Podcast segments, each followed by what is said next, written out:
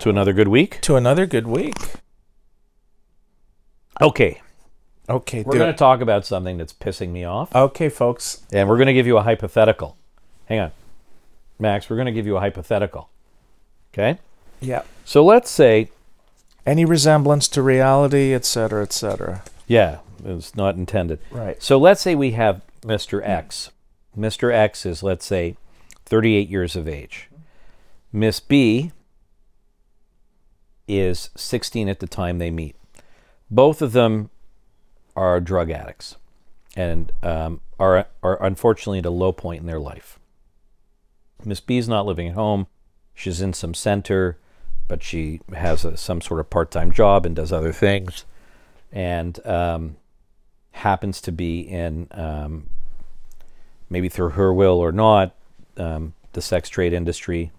They meet up by happenstance and start doing drugs together and become friends. Right. And they're friends for about a year, during which time they feed off of each other's addiction. And Miss B then says, starts phoning him and using him to buy drugs for her. It's not costing her anything. She's saying, this is great. I'm thinking I'm controlling the guy. I'm manipulating him. I'm getting free drugs. It's amazing. But the reality is they develop a friendship. They're both addicts, and they talk. And he is a professional, but never really made it. I'm just going to say a professional. So he's not working as a professional. Basically, he's stealing from his parents to feed his drug addiction and works a part-time shitty job. Has no assets, drives a crummy car, and lives at home. And they have some intimate contact, and then on one occasion have intercourse. And the Miss B says that, at the time, I really liked him. I cared about him. I didn't want him to think this was a one-way thing. So I did sex with him because I wanted him to continue to buy me drugs, but I also liked him. I wasn't opposed to sex. And on the night that we had sex, I really did want to be with him. But then 2 years later, after I've talked to some therapist, I look back. It was a very unhealthy relationship, and wow, that power dynamic. He's a professional. He was 39. I was vulnerable. I was 16, and so I think I was manipulated. And Mr. X is charged with sexual assault, sexual exploitation. Mm-hmm. Michael, what's sexual exploitation? I've been waiting for this. So this is going to sound dry, but it's not. It's a bit. We do dry, and people like it. We have to do dry sometimes. It's just a lot of legalese, so I'll try to say it slowly, listen carefully, and I'll repeat if I have to. So this is the Criminal Code section for sexual exploitation. It's section 153, sub 1. Every person commits an offense who is in a position of trust or authority towards a young person, who is a person with whom the young person is in a relationship of dependency, or who is in a relationship with a young person that is exploitative of that young person. Glad we got you there, and you haven't even been drinking. I know. Can you believe that? Slurring already. This water's, cut me off. It's at strong water, man. Strong water, cut me off. And who, for sexual purpose, touches directly or indirectly with a part of the body or with an object, any part of the body of the young person, or... for sexual purpose, invites, counsels, or incites a young person to touch, directly, indirectly, with a part of the body or with an object, the body of any person, including the body of the person who so invites, counsels, or incites, and the body of the young person. God, that's all a mouthful. Do you want to summarize that or repeat it? No, So that's the offense, and then there's a very important inference that we got to talk about. So I think everyone gets a picture of the offense. It's this whole idea of someone who's in a position of trust or authority towards a young person. But what does that mean? So they define it in section 153, 1.2, and they say, a judge may infer that a person is in a relationship with a young person that is exploitative of that young person, from the nature and circumstances of the relationship. So nice, general, broad. And go slowly. No definition. These. And now slowly. Including the age of the young person, the age difference between the person and the young person, the evolution of the relationship, and the degree of control or influence by the person over the young person. And this is and we're talking about somebody who's younger than 18, right, but 16 or older. Right. Okay. This is the part where you can start losing it. Okay, so this is important. So those are the factors, and essentially the section is directed at, or the purpose of the section is that a young person's ability to consent to sex is essentially vitiated because of the dynamic which is in place that they are being exploited. And that, in essence, they would be in a position of vulnerability. Now, as Michael indicated, it's an approach the court will take to try and determine, is there a meaning or relationship of trust and authority? And you typically will think about a coach, a trainee, a parent-child, an uncle, a tutor-student, a spiritual guiding individual, a mentor of some kind. Those are the typical relationships where you will see a position of authority. Babysitters, teachers, therapists, teachers, doctors, yeah, all those right types of things. But it can be a little bit more amorphous, like, you know, some sort of mentor of some kind. And they build, and they're based on some sort of a trusting, authoritarian relationship. And the test that the courts generally employ is that they have to find that the person stood in a position of trust towards the complainant when the sexual acts took place. Not 2 years later, you think they did, but at the time that the sexual acts took place. And to establish this, the courts will consider the factors that Michael indicated. Mm-hmm. No one factor is determinative, but each can play a role. So, basically very gray. Think about this for a moment. We don't live in the 1950s, and I don't know what it was like then because I wasn't born, but I know I look like I do. No. But, you know, we live in a much more how do I say it? Nuanced society. Nuanced. There's like all sorts of relationships. There are, you know, the taboos attached to dating somebody who's 20 years younger than you is different now. You know, there's all different, you know, different concepts, shades of gray. Different shades of gray. Different shades, you know, of gray. There's lots of different relationships. Right. Okay. And genders, apparently. Yes. And so, you know, to try and apply a purist type of approach to this is not applicable, even though some crown attorneys or judges may want to. That's just not applicable. That's just not legitimate. So as you're watching this podcast, you know, maybe make a comment or send an email.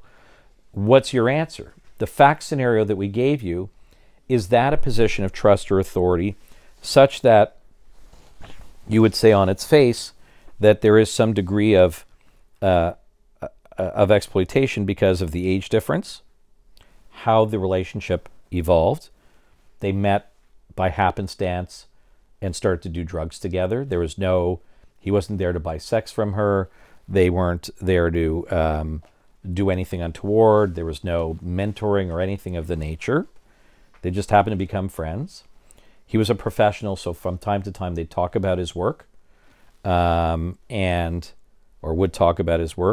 and that sometimes would overflow as to things that she was thinking about or that was happening in her life. But do you think that the age, the way it evolved, is there evidence also of control or influence?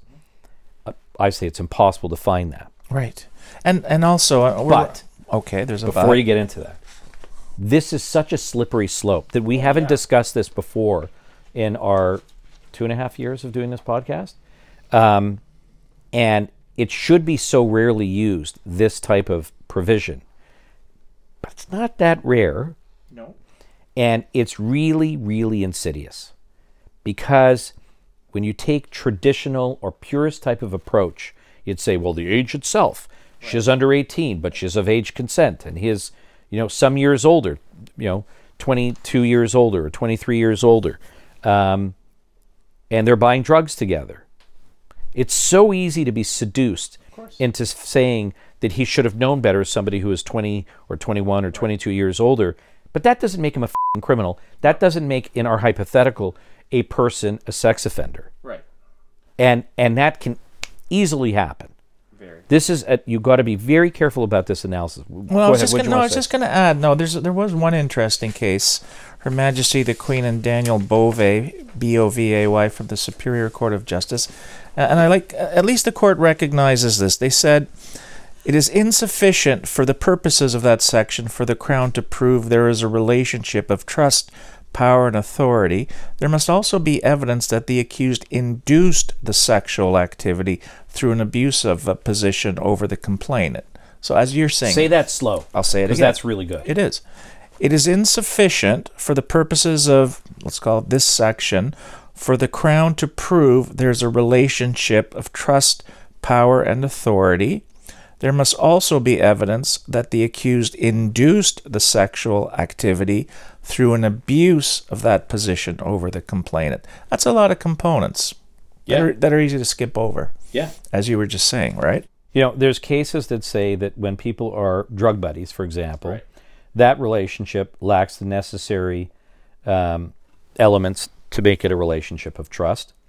Although age difference can increase the likelihood of a trust relationship, age by itself is not determinative. Right. There are cases where even involving doctor-patient, when the facts are analyzed, mm-hmm, the fact that an accused alluded once to his incomplete medical training is irrelevant.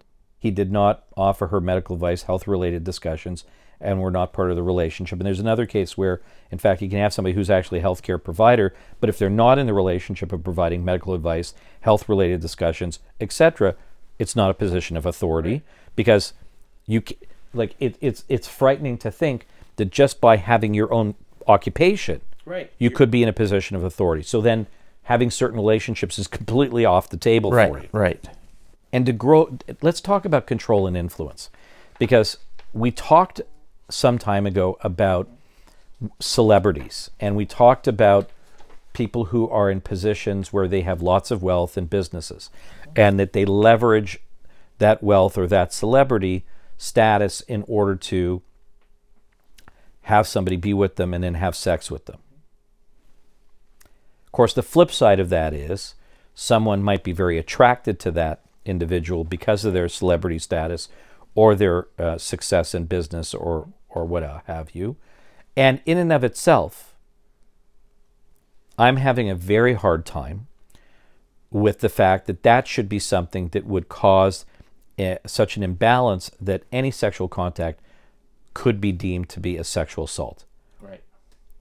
That's very, very frightening, because we can think of a plethora of relationships where if you want it to be strictly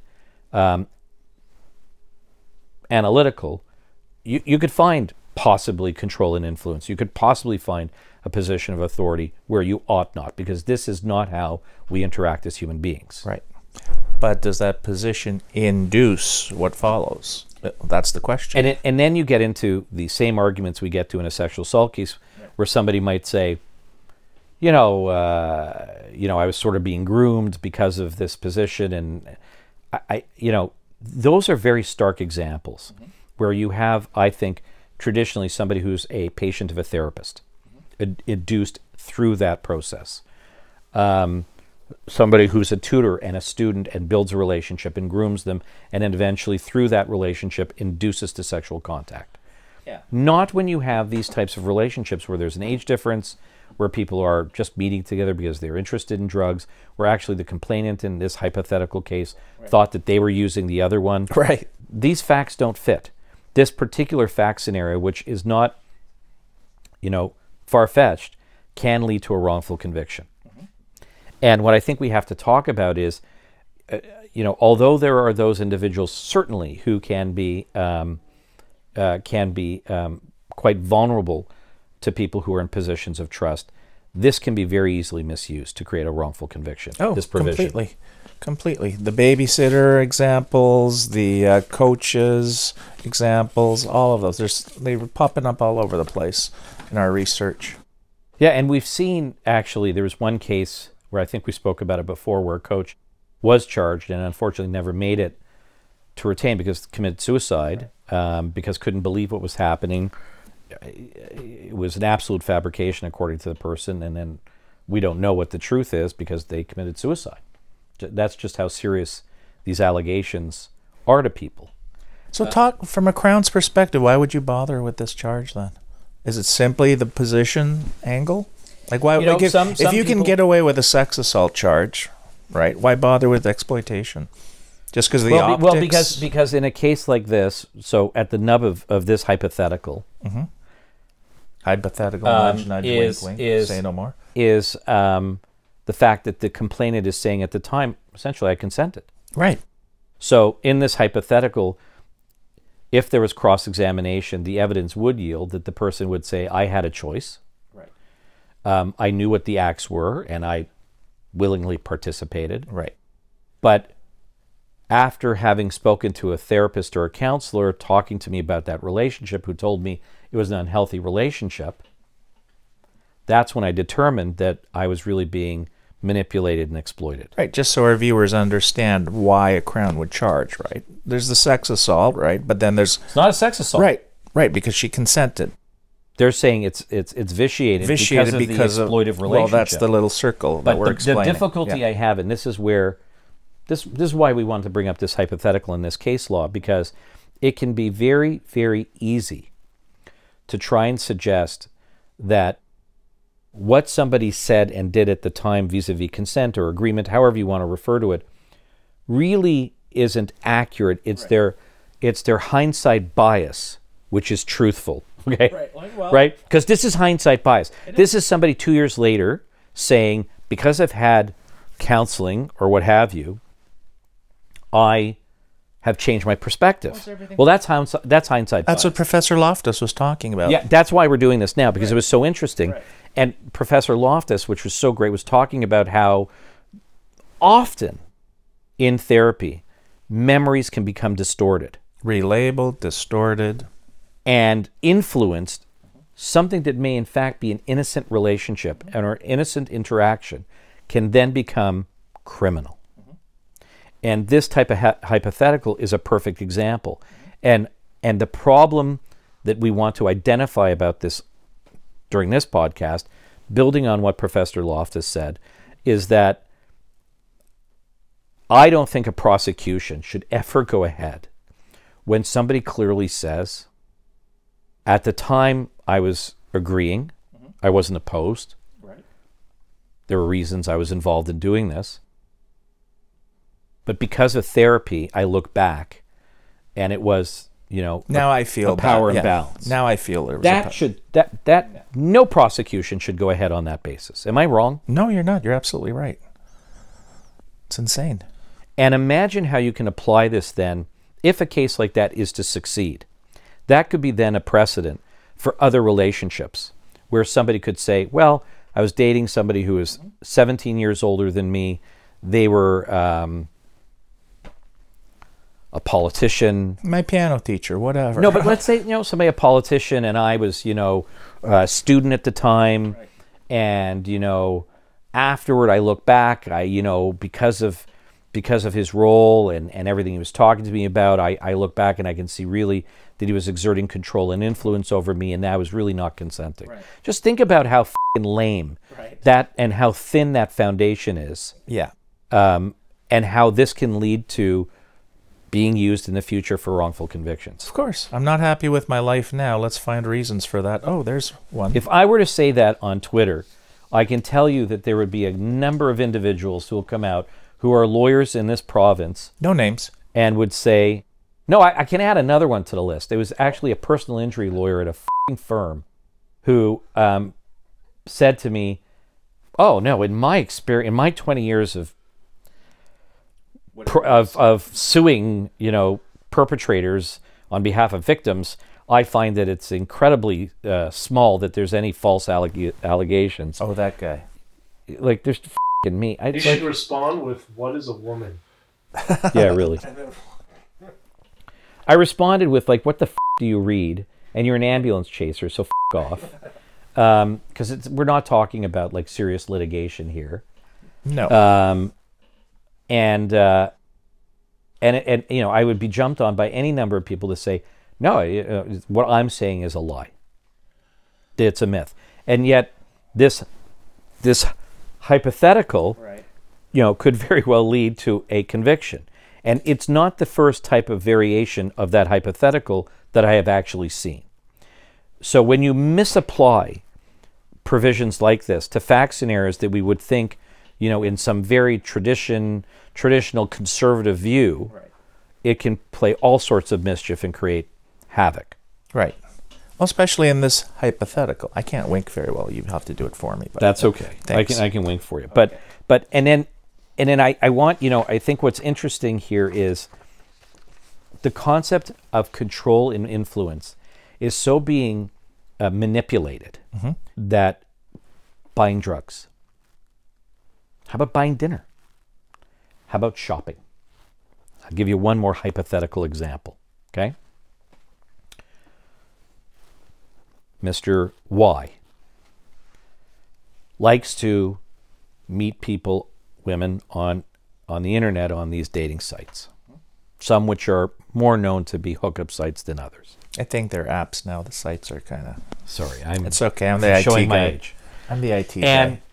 And Mr. Y says, why don't you come over? Let's do some online shopping. Oh, I don't believe you. How about I send you an e-transfer? Okay, send me an e-transfer, says Miss A. Sends over an e-transfer of $1,500. Oh, wow. I guess you're real. Okay, sure. Where do you live? I'll pay for your Uber. Uber over, and they have dinner, and they have wine, and they go online shopping, and $3,000 worth of shopping is bought. And then throughout the night, they wind up having sexual relations. And in the morning, he gives her a check, and she leaves and deposits the check, which bounces. And the person in this hypothetical is found out by her parents. She's not that young. She's about 20 in my hypothetical. I remember this hypothetical. Yeah. In my hypothetical, right, and then says, I was raped. That was not my intention. I was raped. Meanwhile, in her account is $1,500, and in her delivery through whatever it is about 3,000 of clothing items. Not bad. And he's essentially induced her into these sexual acts by this exploitive... Right. In that hypothetical, I'm pretty sure it will eventually hypothetically be withdrawn. Hypothetically. Through some very good work and use of a private investigator to have another witness, because there was another party there who might have been partaking in this event, right, who saw it completely different and didn't want to lie. You must spend all day thinking these hypotheticals up. I spend a lot of time because I really enjoy this podcast and I want our viewers to really get the message that we send out. So I really... These hypotheticals I spend a lot of time on these hypotheticals. This happens, right? And that's why I'm trying to say it's not like we don't live in this conservative society. People enjoy relationships and interacting in all sorts of different ways. To other people, you might think it's up. Right. Others, they might think this is kind of cool and fun. Who cares? I'm not judging anybody. Right. Like, no, of course. Life is life. Like, yeah, as long as nobody really gets hurt, right, God bless you. Enjoy yourself. Right. If there's really a sexual assault, like we said millions of times, absolutely report it. But if you're caught, and your parents are pissed off at you, right, and the check bounced, and that pisses you off, that doesn't make it a sex assault. No, it doesn't. Nor does, frankly, if somebody has power, because they're successful in business, and they've made money, and they can do this for somebody else, that doesn't also make control and influence, right, in and of itself. Does not equal exploitation. And it just so happens in this hypothetical, there's a 10-year age difference. Mm-hmm. So this is not so infrequent. No, not these days. And it can get abused by... lack of using discretion as to what really should be prosecuted or not. And I just thought we'd bring it up for this episode because we talk about sexual assault cases. We've talked about coercive control. We had that really great episode with Professor Loftus. But I haven't brought this up. I don't know why this escaped me, the sexual exploitation, because I did have these hypotheticals floating around in my mind or maybe in my office. But and I just thought it's important. And hypothetical files. Yeah. Yeah. That's the way we store these hypotheticals. But, it really, it's just an interesting thing because this is just two examples of how this can be wrongful convictions. Was the second hypothetical he was charged with exploitation? No, but it's not sexual exploitation, but the actual argument is exactly the same. Yeah, I was going to say. That although maybe she consented, it can't really consent because of the control and influence he was exerting. Right. They were having wine. He was buying stuff for her. He was adducing her as a result of this relationship. It infantilizes the complainant by saying, well, if I choose to act this way, why can't I not agree to it? That's right. And it just reminds me of this provision. Anyways, I think this is something that we have to revisit. If these hypotheticals are ultimately dealt with. They will be. And we could revisit what the outcome of this is. What's your parting comments? Good luck with the hypotheticals.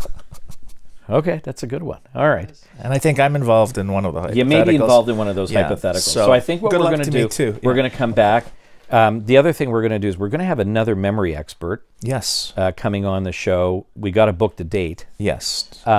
Because, some people had some interesting comments about our memory episode. I think it's really important because it's not just the issues about recovered memory. It's not just the issues about what may be a fractured memory. No. It's also about influence. Shaping of memories. Yeah. That's huge now. And so we're going to have this other, it's a professor with a PhD. It's a professor from Portsmouth, UK. So he's done interesting studies, done interesting work. We're delighted to have him come on. We'll pick the date, but we're gonna have this as a theme throughout some of our upcoming podcasts because I think we really have to get back into understanding, the science of memory, how it works, and how it influences a criminal prosecution, how you defend against it, and just how we look at influence on memory and on a person's belief as to what happened. Very important. Okay, so why don't you get the pillow? Get the pillow. Oh, it's all the way over here. I got the pillow. Joe? Don't forget to like, comment, subscribe, and share. And keep sending in your questions, please. They're very, very good. Somebody actually wrote us today with another two people we're going to take a look at who would be interesting guests. So we love it. Thank you for all your viewing and your support. Have a good night and a good week. Ditto. Bye. Bye.